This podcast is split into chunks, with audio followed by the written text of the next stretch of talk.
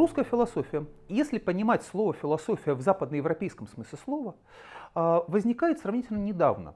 Ее историю а, правомерно начинает с XVIII века, собственно, с Петровских реформ и начавшейся европейской модернизации а, Российской империи, которая возникает в 1721 году. Понятно, что философия в России на протяжении первого столетия ее существования – преимущественно является освоением уже существующих форм философствования, созданием э, философского языка, на котором вообще можно в России осмыслять философские проблемы. Э, в оригинальном смысле о русской философии мы говорим применительно к XIX-XX веку. При этом э, если попытаться охарактеризовать, что, разумеется, весьма сложно и условно, русскую философию в целом, то можно выделить такие ее характерные черты, как публицистичность. А, это связано с тем, что э, традиционно в России значительная часть философствования осуществляется как обращенная к широкой публике. Философия достаточно сложно находит себе место в университетском пространстве. Из публицистичности русской философии вытекает э, преимущественное внимание к вопросам, имеющим широкое значение, э, таким как э, проблемы социального существования, проблемы этики, проблемы философии истории.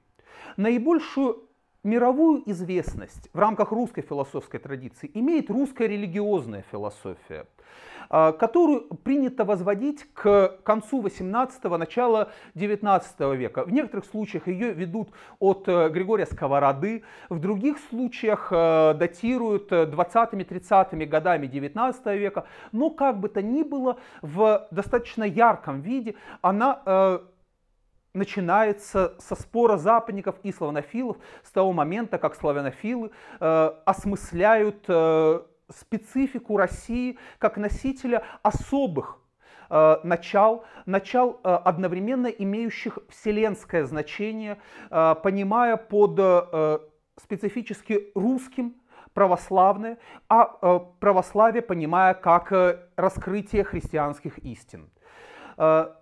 И все-таки наибольшее значение, наибольший интерес в рамках уже русской религиозной философии представляет собой русская религиозная философия Серебряного века или эпохи так называемого религиозного ренессанса, приходящегося на э, начало 20 века.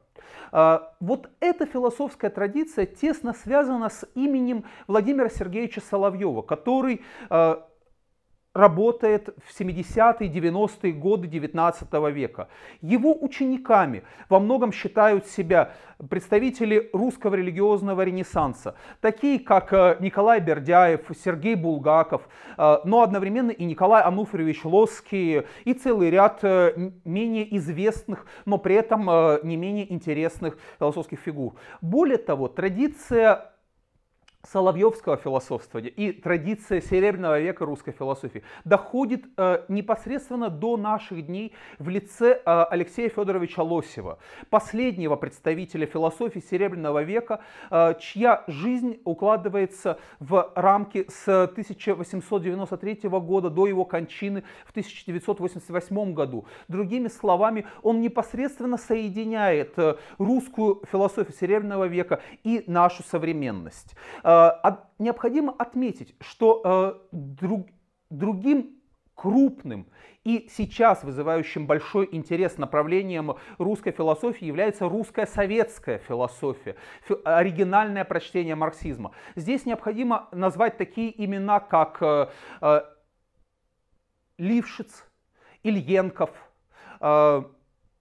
которые переосмысляют марксизм, а, пытаются а, помыслить э, марксистскую традицию в новых условиях, условиях 20 века, дать творческий вызов на современные проблемы. Вот э, с таким оригинальным прочтением марксизма одновременно связана деятельность одного из выдающихся психологов 20 э, века, Выгодского, создавшего деятельностную теорию психологическую и интерпретирующуюся на основе марксистской философии философии особенности развития человеческой психики через трудовую деятельность, через формы социального. Вместе с тем и в рамках Советского Союза существуют свои оригинальные немарксистские направления философствования, где мировое значение приобретают труды Михаила Бахтина, по сей день Э, вызывающего массу интерпретаций и служащего теоретическим основанием для целого ряда расходящихся направлений.